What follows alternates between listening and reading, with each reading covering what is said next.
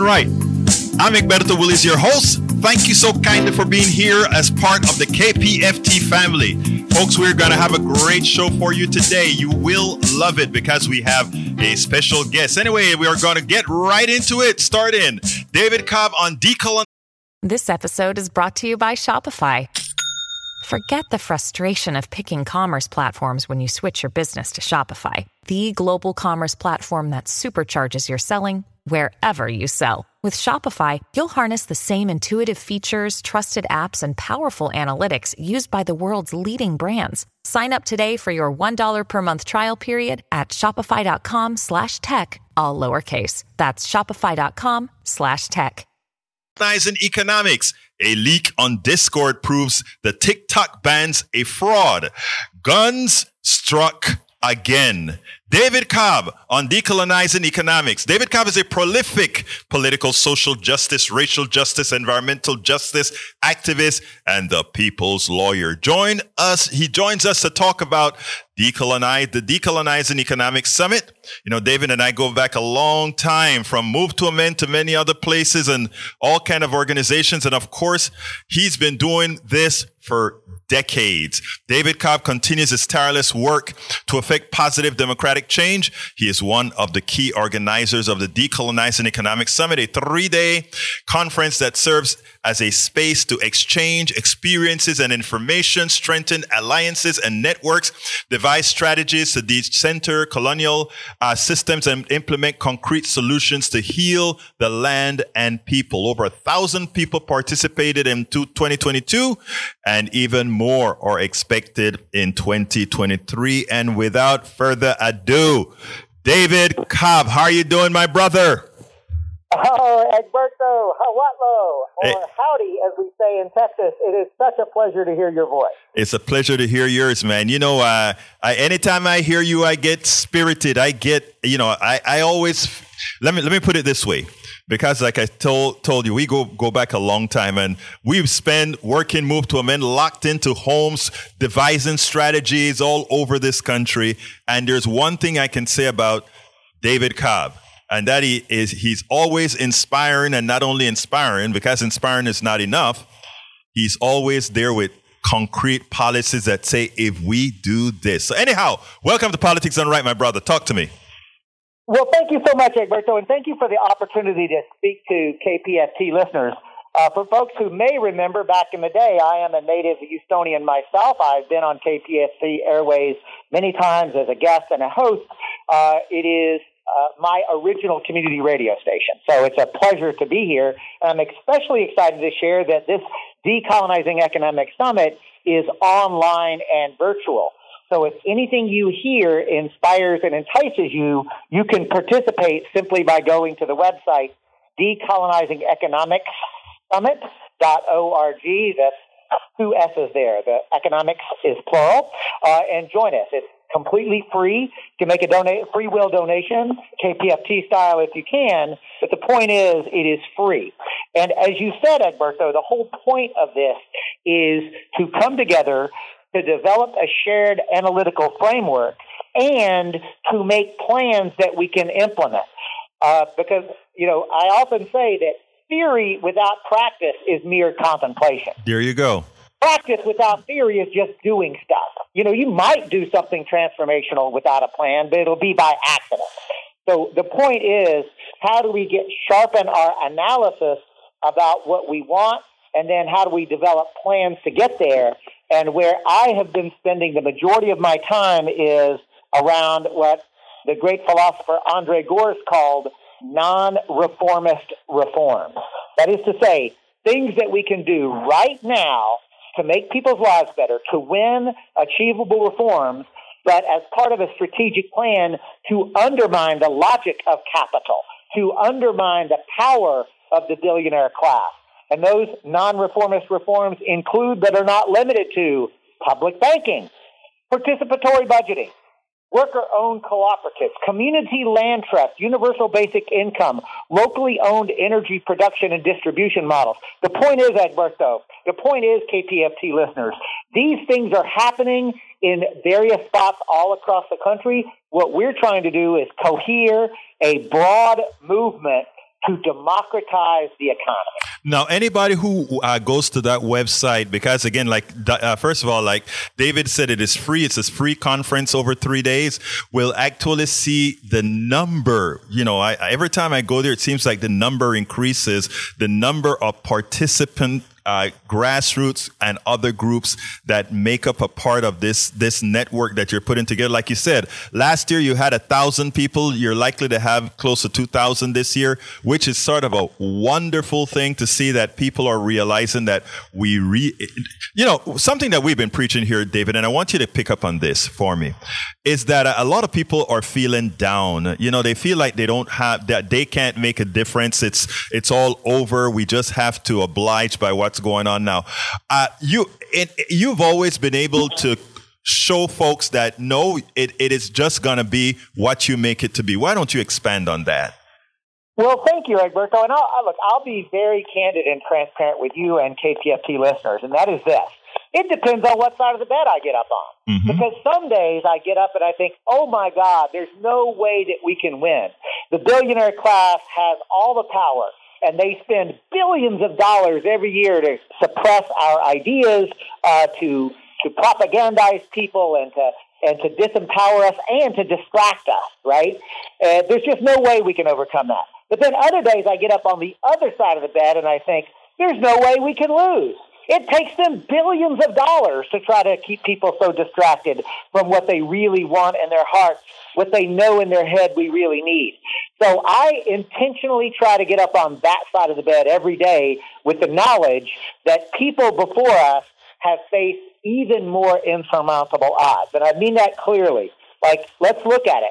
From the abolition of slavery, women getting the right to vote, the creation of the Social Security Administration or unemployment insurance, workers' compensation laws, pure food and drug laws, the labor movement. For goodness sakes, Egberto, the entire history of this country has been people who faced bluntly longer odds than we're facing now. And by engaging in serious strategic thinking, collective organizing, they made transformational change. We can do it too. Absolutely so. And, uh, you know, when you said it depends on what side of the bed you get off, right? I'm like, well, somehow it must be that I only find you when you get off on that, that other side of the bed because I've, I've, never heard the other part before. It depends on what side of the bed I, I get up. But, you know, the, the truth of the matter is that I am starting to see effectively uh, over the last several, and not only the last several months, but over the last several years, a larger percentage of people engaging, which is, I remember you and I sitting down talking, and you said, Egberto, if we get to, I think the net number was 3%. Uh, you said uh, at 3%, you know, we, we really have that movement that's actually uh, that that is actually probative. Your thoughts on that, or your comments on that? Yeah, well, that that's actually that three percent comes out of the work of Gene Sharp, uh, mm-hmm. who studied revolutionary processes. And what what I, and I, again, I want to, uh, in the spirit of the great African revolutionary Amilcar Cabral, uh, mask no difficulties, tell no lies, claim no easy victories, uh, because we are seeing three percent uh, tipping point of folks, not just who agree with us, but who are willing to collectively act in concert. I'll tell you this, Egberto, our, the left, and I mean explicitly the left, not just soft left liberals, but the left, I believe we have enough power and capacity to greatly influence the U.S. empire. I don't think that we're in a position to overtake it at this moment, but we could absolutely have so much more uh, import and effect.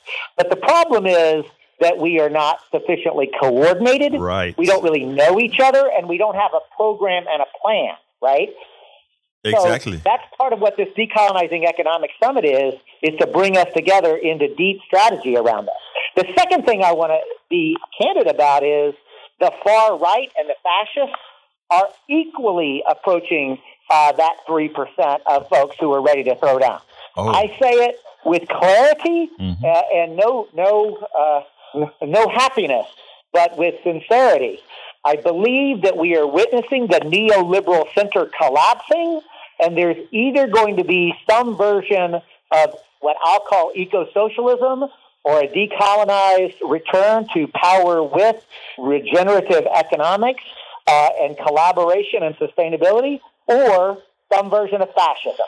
I just don't see like uh, in this historic conjuncture and in this moment those two things being able uh, to coexist. One side or the other will be the dominant narrative of this country and indeed of the world. The thing that concerns me the most when we when we as we are talking these issues, right, is how uh, how what a large percentage of the population that doesn't see uh, what's really getting ready to happen, and and a lot of it has to do with us being centralized solely here in the United States and not seeing all the other things that are occurring throughout the world that that that that's that shows that we're in trouble. Your thoughts? Well, I am glad you brought it up and said it so explicitly. Here's my big picture view, Egberto, that we are at the beginning of a global ecological collapse. It's not coming, it's here. It's right. in the beginning stages of true collapse. But wait, there's more because we're also not just at late stage capitalism. This is end stage capitalism. Right, Richard. And by that I mean there's always been internal inherent contradictions of capitalism. But I'm saying something different. I'm saying that today with automation, technology, robotics, that what we're seeing is the mass transformation of social, political, and economic relationships. The ruling elite can no longer extract the surplus value of the worker for profits because we are moving into literally laborless or workerless production. It's beginning. The digital fabrication world, that, that this new era, the reason that you're seeing fascism emerge now is because of the political crisis that's coming. We have an ecological crisis, we have an economic crisis, and those two crises are creating a political crisis. And the political crisis is not that, oh, the ruling class cannot solve racism or sexism. The ruling class of this political system was never designed to do that. I'm saying something different. I'm saying that the current political system cannot actually maintain order. That's why we're seeing the January 6th insurrectionists. Now, I take it as my job, Egberto, to bring as many uh, people as I can into the worldview of eco socialism and recognizing that there is enough for everybody to not just survive, but to thrive, to live rich and meaningful lives without exploiting anyone, without oppressing anyone. But the fascist worldview of, you know, uh, nationalism and hyper um, militarism, like that's a lie, uh, but it appeals to some segments. So people who are already fascist, I've kind of given up on them, but I am still constantly trying to persuade people to break to progressive populism. You know, it's interesting because I've had this discussion. I, have interviewed Richard Wolff, economist, Professor Richard Wolff from I think Amherst, uh, about three or four times. And every every every time I interview him, it, it comes to you know you're you're at the point where you said, "My God, we're at end state capitalism." and every time that I've spoken to him, each time, probably six months apart, he comes closer and saying, "We're almost there." And we take a look at what's happening on the banking system right now. I have a young man, Patrick, that's going to be discussing this issue called the con that we have going on in our economic system. That that's all provable, you know. And and uh, and when you state it, and that you're doing a conference, a summit, to kind of highlight these issues with people, I think it's very important. Tell us a little bit about this summit again for those who are maybe joining us late, because I think this is important for people to get there and also what happens after the summit. Where can people find the information that was developed throughout the summit? Well, thank you for that. And I'm happy to tell you that Professor Rick Wolff will literally be on a panel with uh, our good friend Kali Akuno of Great. Cooperation Jackson and others on the subject, what is to be done. Right. Uh, so, uh, and we'll also have Emily Kawano, co-coordinator of the U.S. Solidarity Economy Network. Mm-hmm. Uh, we'll have uh, a host of national leaders and thinkers. Decolonizingeconomicsummit.org is an online invitation to strategize what is the world that we want to live in and how do we get there how do we both decolonize and also meet people's material needs uh, right here, right now? And I'm also happy to tell you if you register, it will put you in line to get the recorded sessions of every single one of these sessions. So, folks, so, don't forget register where again for that that free uh, that free conference. Decolonizing Economic Summit.org. And you know, you know, folks, in in this life, there's not a whole lot of free conferences anymore. This is going to be well worth your while. And if you, when you go to that website and see the amount of grassroots organizations that are that are actually doing things, and of course, uh, David played a very important point uh, part in getting all of this organized, as he always has. So, um, so it is it is important, folks, that you go to the website, sign up as as as he says. There will be uh, you will be able, even if you don't catch it in real time, you'll be able to get all parts at subsequent time. But it's something to be seen. Uh, it, when when we talk uh, when in in this speech or this discussion here, it brings back memory of that documentary that we made, legalize democracy. And uh, why don't you? Because I think some of that is in some of the context that we covered, where we went from uh, th- this side, this sort of a society that was very, very limited in access to for, for the for the majority, slowly building building up. Why don't you kind of elaborate some on that and how it relates to what you're doing? Well, thank you for that. So, uh, listeners, as Egberto is referencing, he and I and uh, others formed an organization called Move to Amend, which was a reaction to the horrific Citizens United versus Federal Election Commission that did two things. One, uh, it legalized bribery uh, by saying that uh, wealthy individuals and corporations could give unlimited money in elections. It was it was premised on two completely illegitimate, two court created uh, ridiculous ideas. One, that the expenditure of money is the equivalent of speech. Money is property, it's not speech. Uh, I mean, money can amplify speech, which means that the wealthy can shout while the rest of us desperately try to talk to each other. Uh, but the, it's not just that money is speech. It also premised upon the equally odious, equally ridiculous idea that a corporation is a person with inherent inalienable constitutional rights of an individual. So, legalized democracy uh, was an effort to teach people the history of not just corporate power, but corporate rule. How the concept of corporate constitutional rights, so called corporate personhood, has literally made it illegal uh, to have genuine democracy. Because, Egberto, no matter how hard we fight uphill battles uh, to try to get good laws passed, uh, and that's hard enough. But even it, when we do win them, then corporate lawyers can go into court and argue that those laws have somehow violated the constitutional rights of corporations. That doctrine has been used to overturn environmental protection laws, worker safety laws, public health laws. There's a whole series of them. And deeper still, Egberto, that concept of the threat of corporate personhood has completely diminished most people's ability to think about what is possible. So part of what we're doing at decolonizingeconomicsummit.org is to say, no, no, we have a vision for a completely different world and a plan to get there. And we're going to have to confront the illegitimate doctors of corporate constitutional rights just as clearly as we had to over, overturn the outrageous idea of separate but equal or the idea that women are not people. Like at the end of the day, we're talking about peaceful revolution.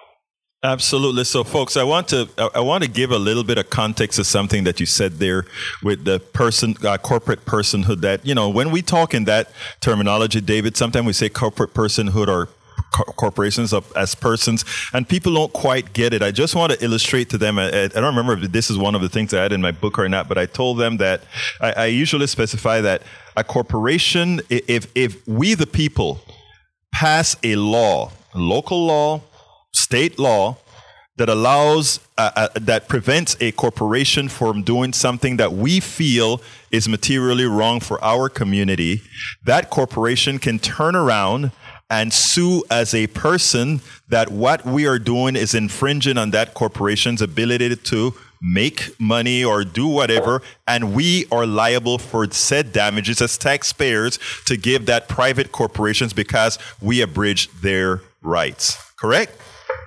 That is exactly right. And Egberto, uh, like I, I want to lift up the fact that Egberto Willies is not a lawyer. He's a smart person, uh, but has just profoundly and astutely and accurately described that legal concept. Uh, and it's ridiculous, right? Remember, Egberto and KPFT listeners, that corporations are artificial entities that are created only through uh, the state chartering process. Anybody can form a business, but if you want the privilege, not the right, if you want the privilege of limited liability, which is literally to say we're limiting our liability to expose uh, for uh, legal harms or remedies that we may cause, if you want that privilege, then only the state legislature, through a governmental action, can grant that privilege. So there is no reason that we, the people, through our elected state representatives, cannot say, if you want this privilege, you do not have, as a, a, a group of investors or shareholders, the collective rights. Individual humans have rights, Egberto. Corporations are artificial entities. They're tools, nothing more. They can be used for wonderful things, but more and more, the transnational corporation are used for horrific things. Great. Well, before before I ask you to give us a closer, I want to see if Tori has anything to ask you. Tori is always a good listener. Uh, he's, do, he's doing the engineering for me today, and uh, you know he loves the work that you do. So go ahead, Tori. Oh, I've just been a big fan of David Cobb from back when he used to live in Houston, and uh, I remember when he was running for uh, for president in the Green Party. I mean, this guy is just extremely impressive. You know his energy and commitment uh, to all things good.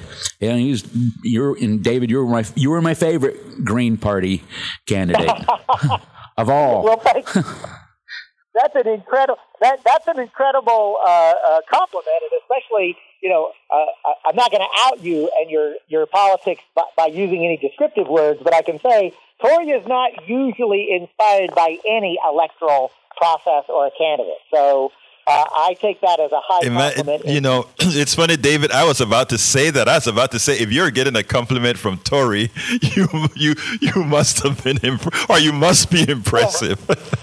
Well, well you've been out of the you've been out of the loop for a long time, Dave. I haven't seen you in Houston, and uh, but since I mean this is like from before before Bernie got into the national scene running for president. But I've been a Bernie guy for a long time now. So anyway, give me a closer. Uh, give me a closer, David. Let's get let's get get on to the other subject. But I will go ahead and let us know how people can get involved with this again. Again, the, the it's the Decolonizing Economic Summit. Cleverly, our URL is decolonizingeconomicsummit.org. It's a free conference. Uh, over a thousand people last year. We expect to double that this year. Uh, come and join theorists, strategists, practitioners who are not just thinking about, but actually doing the work to build from the bottom up uh, eco-socialism from below, uh, an ability to actually engage electoral politics without becoming electoral fetishists, to build the movement that we so desperately need and so richly deserve to transform this society. And I'm going to say not just to create a new society, but return to the society that we lived in before the enclosure movement, before capitalism and industrialism. Remember, Egberto, remember KPFT, every human being alive today descends from indigenous people. It's our birthright to be in right relationship with each other and with land and sea and our relatives, other living creatures. Well, David, uh, uh, in our chat here, Alistair said, "Hey, brother, I just registered." So, uh, you know, hey, thank you much. Uh, absolutely. Uh, let me let me tell you, David, it's always my honor to speak to you. Um, uh, I, I, intend to have you on a hell of a lot of times because you know we need to make sure that people know that they are already empowered as American citizens to be what they want to be and to have what they've earned. So thank you so kindly no for having me. I'm going to conclude with this, Egberto. Yes.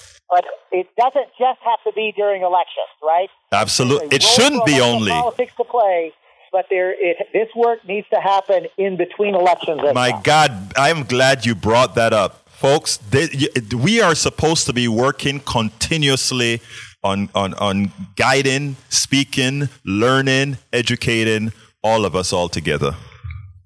All right, brother. You Thanks have a great one. Opportunity. Thanks, Tori. Have a Bye, great one. Bye bye. Anyway, folks, give us a call 713 526 5738. Again, that number is 713 526 5738. Anything that you want to talk about with regards to the conference, anything you want to talk about with regards to the topics, please feel free to give us a call. Today's second topic is a leak on Discord proves the TikTok bans a fraud. And I really mean that. You know, I don't know if any of you ever use Discord, but Discord is just yet another plat- uh, chatting type platform that we use in, in. I mean, it's it's sort of used not only in the rebel space, but in the in, in the in the strategizing space. It's also used in the uh, grassroots uh, space. I use it along with um, some of the work that we do in in, in different domains. So uh, here here the here's the deal.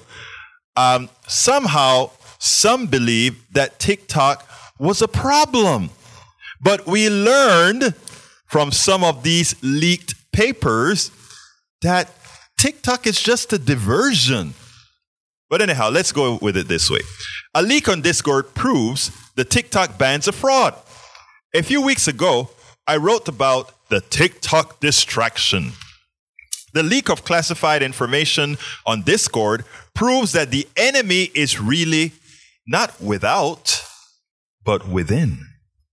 The response by several MAGA Republicans about Jack Teixeira's leaked classified documents proves that even further. The Washington Post article, Discord leaks suggest China doesn't need TikTok to find US secrets, is probative.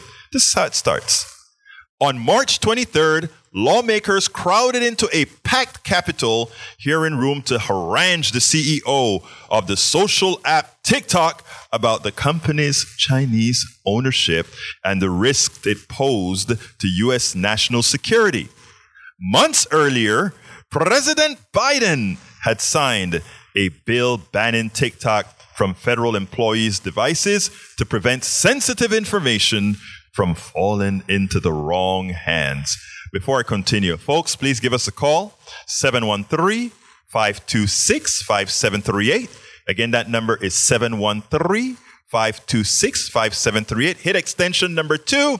All lines are open, so you can get on right away. You can get on to agree, disagree, complain, uncomplain, and do whatever you choose to do because, as I mentioned all of the times, this is your show. All right. What the members of Congress didn't know was that state secrets had been trickling out for months on social media and were beginning to circulate in ever wider online forums, not on TikTok, but on US owned Discord, which is something that I pointed out in several articles.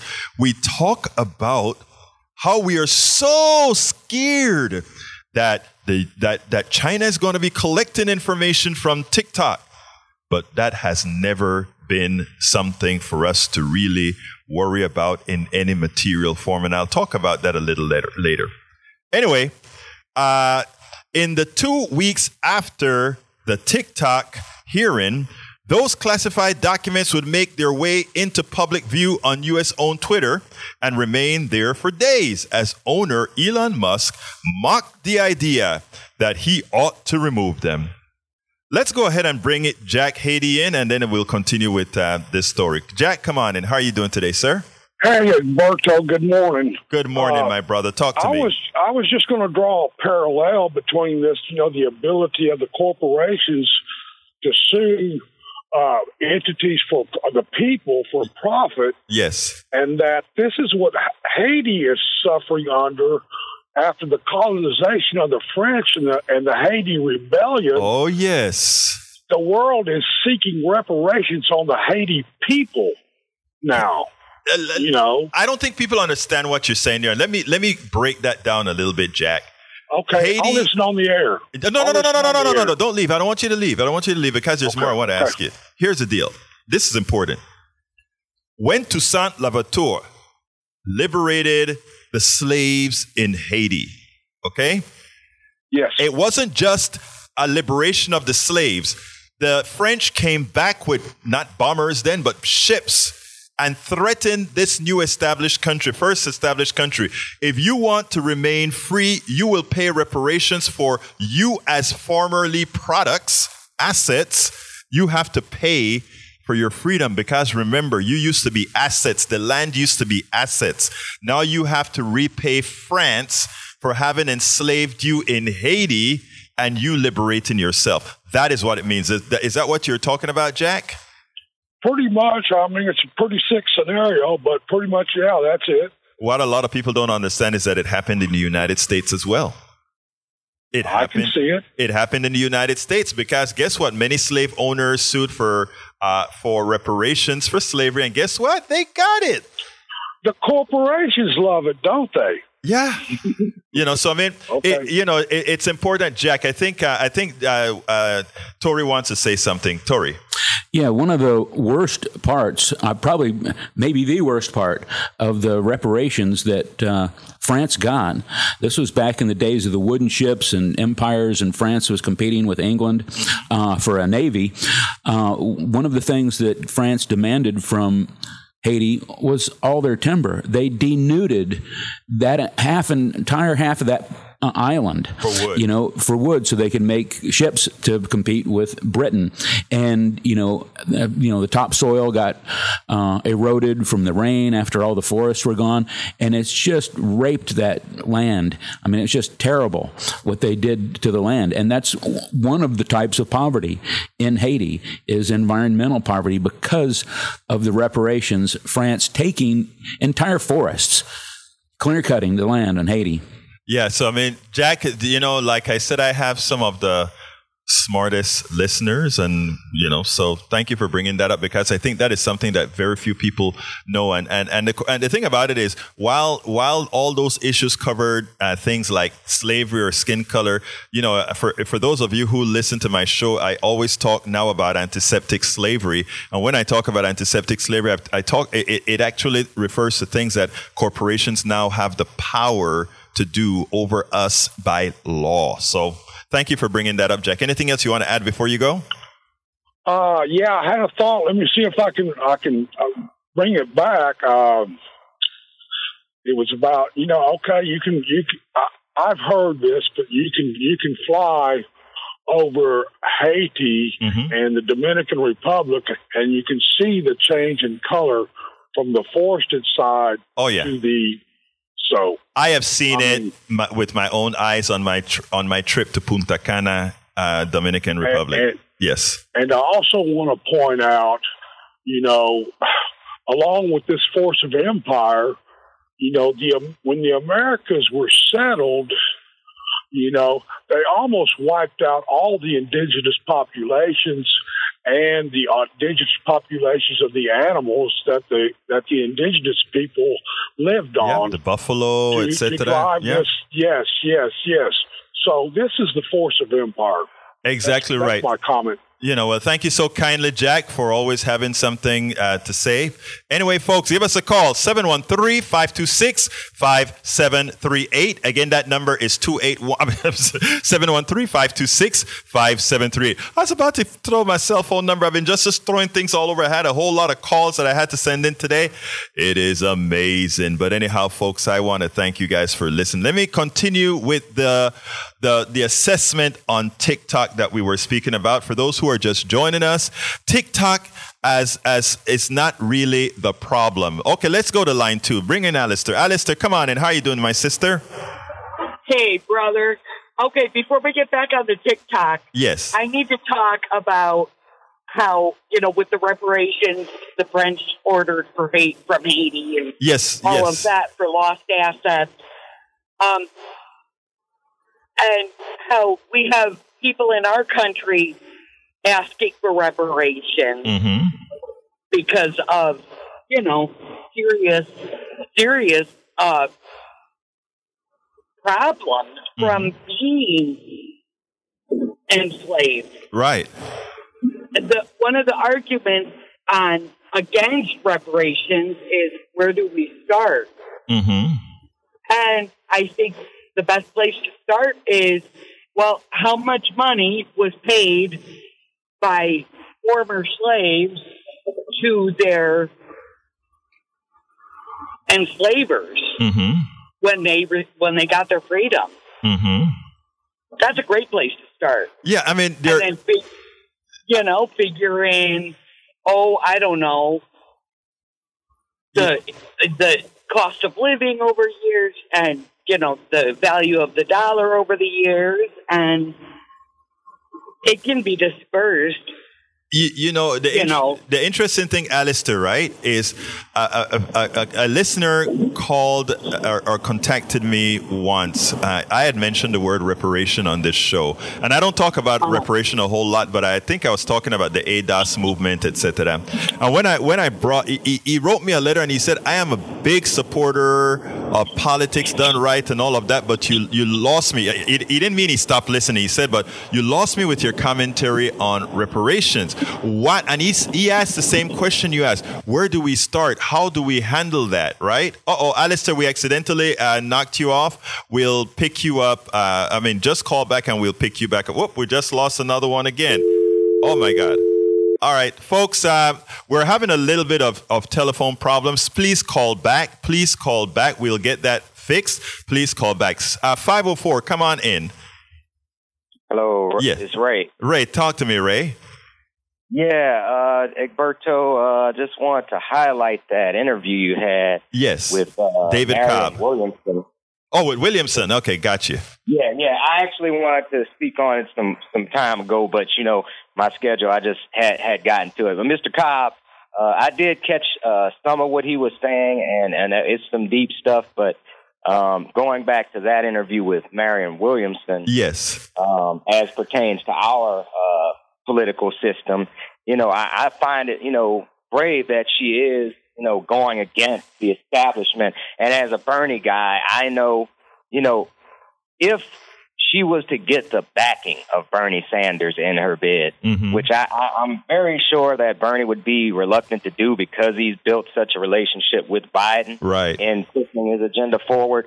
But if Bernie took that step forward, it would legitimize her as a candidate, in my opinion. But I feel like she already has a lot of great progressive ideas. Just unfortunately, the field was so crowded when she entered. Right. She really didn't have the standing. But she made a good point. She made a great point. point, and what she said is, if the founders of this great constitution that we have wanted the standard for a president to be higher, they would have made it. They would have pushed an amendment and they would have ratified it if they wanted it to be that way. But, you know, until Trump came along, I didn't realize how, just how low the standard for running You're, country was. you know, Ray, Ray, you know, I, I, th- I think that all the time. It's like, my God, that, you know, and, but you know what still gets me, Ray? And Johnny, I'm coming to you next. You know what still gets me, Ray? That people still, the news media talks about him as if he really is president material. And they would talk about an intelligent person that's going to college or high school. I mean, it, it drives me crazy when I when, I see that. So you're you're absolutely right about that. Now Williamson has, I mean, I, uh, Williamson. If she were to make it, there, there, there, the attacks that are going to come specifically because she's a woman and because she has some alternate beliefs that has nothing to do with whether she'd make a good president or not is going to be astounding. And I was talking to her about that. I'm like, how are you going to overcome that? And, you know, and that sort of issue. So there's a whole lot of things like that, that, that one has to worry about, Ray. But she's right about one thing. The one thing about the Republican Party that mm-hmm. I have to give them their due credit for is they actually let their primaries play out democratically. Yes. They Yes. don't have a super delegate system. You know that BS Yes. stopgap that the Democrats put there, so they make sure that they have control over the establishment candidate going. Right. And sometimes it might work where you might get someone like a Barack Obama who was against the grain when he was going against Right. Hillary Clinton, but still, all in all, you know, I'm looking forward to seeing that process play out with less influence from the super delegates. As David would allude to, as, as you know, and as we do more of this, Ray, as you know, we have to do a lot more of this. And you know, it's it's funny because even last night I was on a conference call with with with somebody who uh, we are talking about doing this stuff in Spanish to to to because that's a, that's a, a huge untapped uh, voter market, if you will, that that we have to hit. And if we hit it right you know, we can start talking those issues that you talk about, those issues that Williamson talks about. If we can get to them before the Republicans fry their minds, or I should say, before the conservative, the the the, the MAGA, you know, fries their minds. Well, there's a, there's great organizations like uh, I'm just gonna you know toot the horn real quick, like uh, Texas Organizing Project yes. that does do yes. a lot of jobs. Yes, actually work across. Uh, actually, I was on the board of, of, of that group for a while. So yeah, there it's a very good group. You should come back, at Egberto. We we'd love to have you. Yeah. But anyway, yeah, it's a it's a great group. It's a great group, Ray. Um, but anyhow, my dear brother, anything else you have to say before I jump to Johnny? Oh, um, yeah, I just want to say uh, big big shout out for uh, Sheila Jackson Lee announcing her mid her bid for mayor. I was at that event on Friday. It was a beautiful event. I saw all my progressive friends. I didn't see you there, but I saw a good bit of my progressive friends mm-hmm. there, and it made me feel like I was around family again. I am going to try to get her in. I, I, I did the I did the uh, the the debate on Wednesday with the five that showed up for the for the um, mayor the Houston mayoral race. She she sent in a tape. I wasn't happy with that because I think Sheila Jackson can hold her own. And I, I want to see her come and hold her own in the different conferences and forums that we intend to have throughout the city for, you know, with the different clubs. So I hope she comes out and holds her own because she has this, she has the gravitas, as it turns out. Oh yeah, and and Houston feels that. I, I I felt it when I was in that crowd. Right, right, for sure.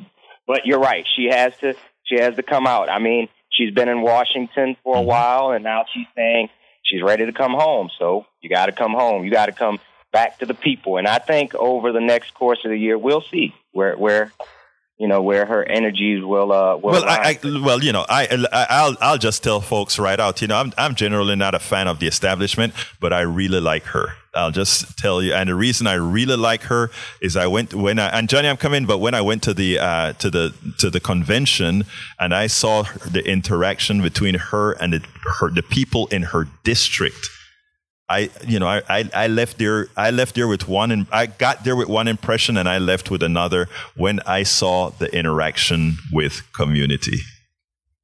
Yes, well, I mean, you know, truth be told, I felt like she laid uh, across one of the most progressive genders I've mm-hmm. uh, heard for Houston mayor. Uh, I heard some stuff I like personally, like so that's that's one thing. And then I know, you know, another contender will be John Whitmire, and like I said in your uh, in your Facebook chat, he's a Dixiecrat. Right. Um, oh, listen, I, I, I, don't, I could never disagree with that. But there, uh, uh, you know, just let me take my host hat off for a minute. My two contenders currently in the, or the, the two folks that I like in the race are two women, Edwards and and and Lee. So there you go. Well, we're gonna see. Uh, we see what the Houston people select. You have a great one, my dear brother. You take care and you keep listening, keep calling, all right? Absolutely. Take care, my friend. All right, let's go to brother Johnny. Johnny, come on in. Good afternoon, brother Egberto. Talk to me, sir. Quick items in the interest of time. I'd like to just list them quickly. Yes. And then you can come at me, and I'll follow that with uh, some practical advice for the audience. Yes, sir. Item number one TikTok. As far as TikTok is concerned, I think we should apply justice as it should be applied. That is to say, evenly. You don't just go after TikTok, you go after Facebook and all the other social media platforms in this country. Otherwise, it's not justice, it's partisanship, and it's going to be perceived that way by some same morons who are easily offended snowflakes who have guns. Mm-hmm. Item number two Williamson. She won't make it for one reason only. She's to the left of Bernie. And you know what they did to Bernie two election cycles in a row? Because we have to get rid of the centrists that dominate the Democratic Party. As long as they are ensconced in place, no progress can be made in this country. We have to literally push them out of office and replace them populate the Democratic Party with unapologetic unapologetic, aggressive progressives like the squad, then Williamson could be successful and it won't be a waste of our time. And we should also have uh, uh, ranked choice voting, by the way. Number three, no apologies from you, Egberto. You don't need to apologize to anybody. I didn't hear you laugh this morning. And if you did, what's the big deal? We are coming across like snowflakes, easily uh, afraid of offending right wingers, whether they're voters or listeners to left wing media. This is how nothing changes. So you don't need to apologize for anybody. You have anything to say on that? Well, thank well, uh, thank you about that. Let me tell you, you know, you know the methods that I that I use. I, I try to be kind to everybody. I and, and my laugh with with the person wasn't real. It was just like, oh my god, I can't believe you do that. And I don't think I did apologize. That you're right about not needing to apologize when somebody says something as foolish as what the person said because I knew exactly what article the person was reading, um, Johnny. So no, I didn't apologize to him. Uh, and, and, and I think I, I, think what Steve was trying to say is I, I want those people to call. I want those people to call. That, Trust uh, me. Yeah. Trust me, Berto. They're going to call. They're going to call even more now because they can't stand people like me. They want to own me. And I'm okay with that if they think they can do it. Yeah, yeah. Here's some practical advice. The other day, last week or the week before, somebody on the right called into either your show or maybe Steve's show, and they talked about, oh, we need to have more political parties in this country. And they mentioned the yes. libertarians and Whigs. Yes. And I thought, well, number one, libertarians are already a party. They exist. They're on the ballot all the damn yes. time. Plus, they're just another flavor Republican. Yeah. So what's the variety in there? Right. You're choosing between Coke and Pepsi. That's all you're doing. Here's my suggestion for these people to think about. How about we try no parties for a while. Now we're talking. Now you're talking my game. You see, you mentioned three things, right? That I I, I answered the three things. The, the third, the the second one, you talk about we need to get folks, uh, the actual progressives, into power that really support the people. I am there with you. I, I don't think there's anything that you said that I possibly could disagree with at all. So, you know, I mean, I, I think we're absolutely on the same wavelength. And the other, the good thing about progressives and what I try to tell other progressives as well, including you, my brother, is the following.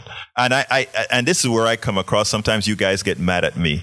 I'm going to entertain absolutely everybody. And I'm going to give everybody their opportunity to either enlighten us or make a fool of themselves. And I think that's what, that is what um, uh, disinfectant, that's what, when you use light as a disinfectant, when you expose them, that's why I don't Not mind. like Donald Trump. Go ahead.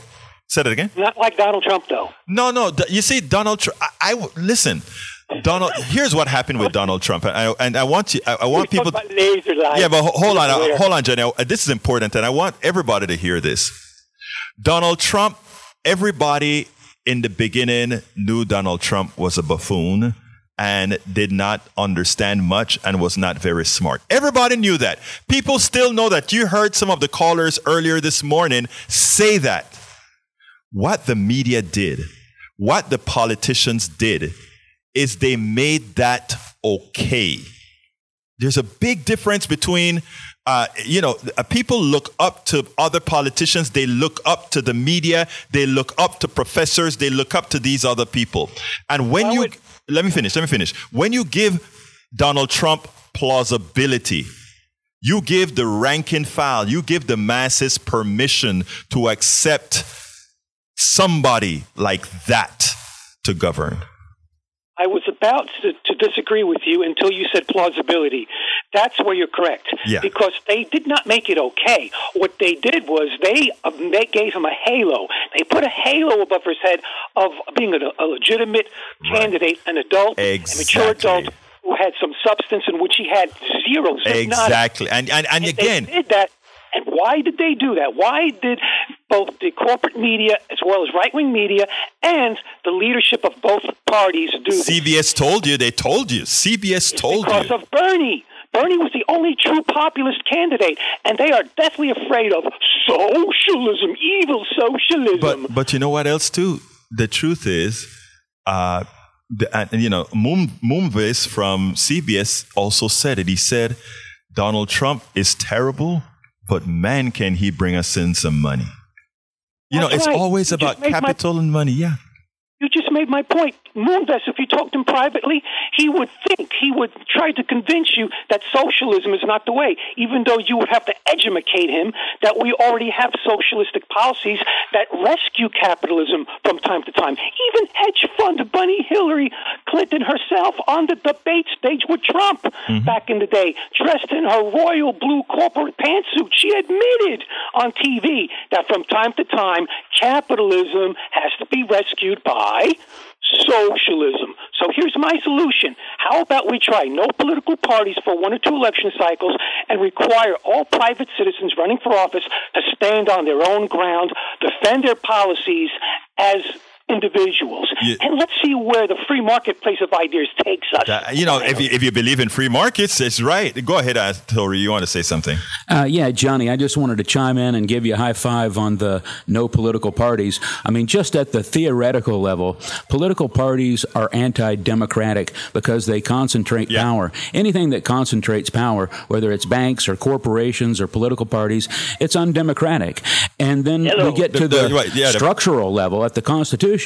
We've got, you know, the Constitution creates a special class of super citizens, representatives that, uh, you know, and that's another kind of concentration of power. You know, it divides power up Yeah. between the three Got it, it. branches and this and that, but it also concentrates power. And so we need to rethink uh, how our Congress has a is a bottleneck Agreed. on power. Agreed. We're going crazy on the phones. Before I Uh, hang up, I want to. Before I hang up, I want to give one other gift, if you want to call it, to the listeners. go ahead, my dear.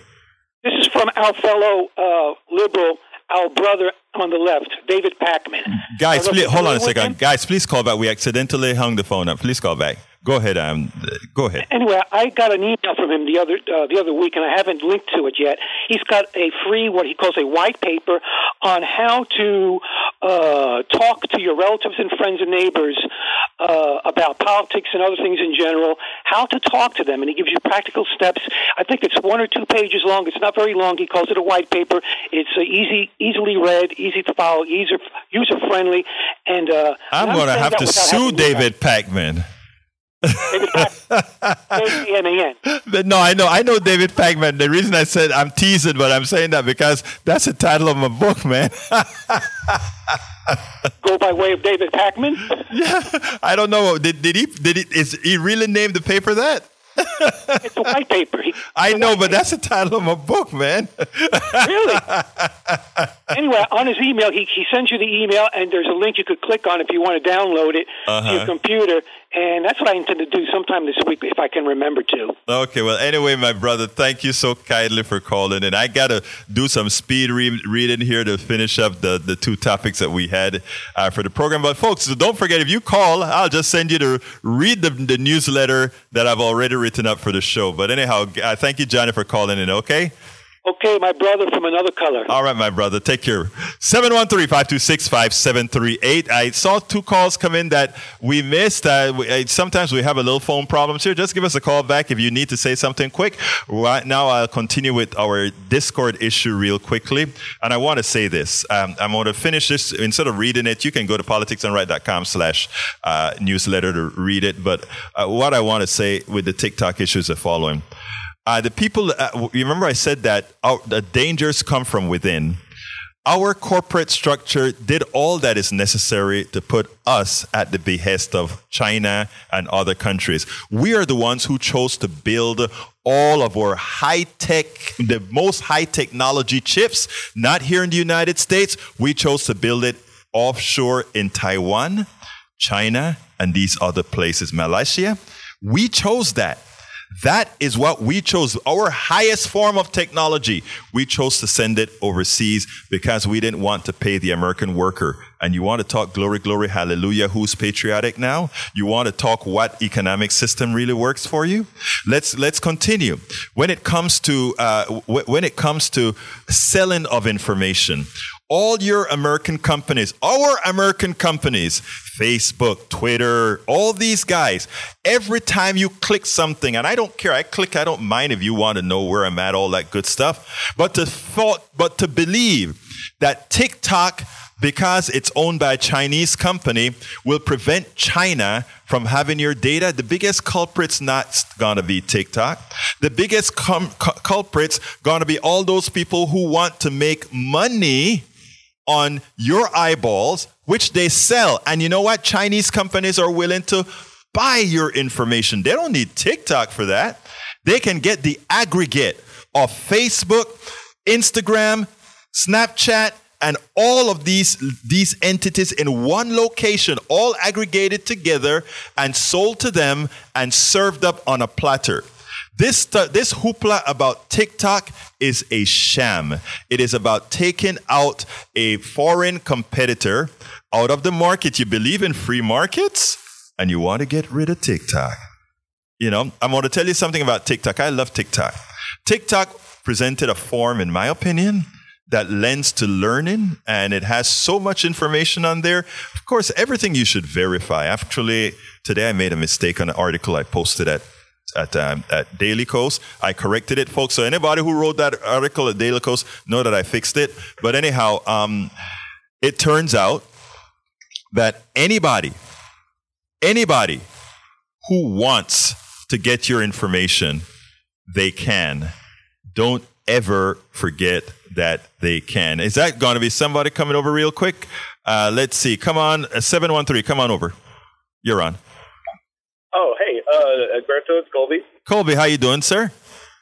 Doing well, doing well. Uh, I just wanted to touch on this topic about uh, TikTok. And, yes, sir. Uh, privacy stuff. Uh, I, I think that uh, TikTok is just a symptom of the problem. Yes. Not the cause of the problem. Yes. Uh, I think uh, the real problem is privacy issues, of course. Mm-hmm. Uh, the thing is, is if we were to uh, just just real quick, Colby, you got about forty five seconds because they're giving me a hard stop. So go ahead, Colby. Oh, okay, okay, okay. Well, anyway, yeah, I just wanted to say that uh, instead of banning TikTok, mm-hmm. we should just change the privacy laws and enforce them across the board. Agreed. And if TikTok violates those laws, then we can ban it. Thank you. And that should apply to not only TikTok, but Twitter and everybody else, in your opinion, correct? Absolutely. Thank you. You know, I mean, it, it's amazing how we can come up with sensible policy if we chose to do it sensibly, right, uh, Colby? That's right. That's Well- hard to find these days. I know. Well, thank you so kindly for calling in, Colby. I got to get out of here. All right. All right, sounds good. Anyway, folks, I, I, I hope you I hope you got the gist of today's today's program. Uh, w- w- you know, we had David Cobb in the beginning. Oh, one quick thing before we go. out. I got about thirty seconds now. Okay, one minute. Okay, here we go. We will have. Will we ever get tired of this gun issue, folks? Are we tired of seeing our brothers, sisters, mothers, fathers shut up? We have to do something about it. I wanted to cover that today. Didn't quite get to it. We'll cover it another day this week. My name is uh, Egberto Willies. This is Politics Done Right. Thank you so kindly for your ears. And you know how I end this, baby. I am what? Out! Spend a lot of time deconstructing the news trying to trying to parse it into a form that everybody can understand. We try to find those little nitpicks where uh, it goes it flies above the fray etc if you really like these videos that we do i want to ask a big favor. Please go ahead number one subscribe to our channel and number two please join if you can. Thank you so kindly for watching. Keep watching. Please remember to share. We must populate the entire internet with our progressive message, a message that we know is what most Americans say that they want. So help us, please join.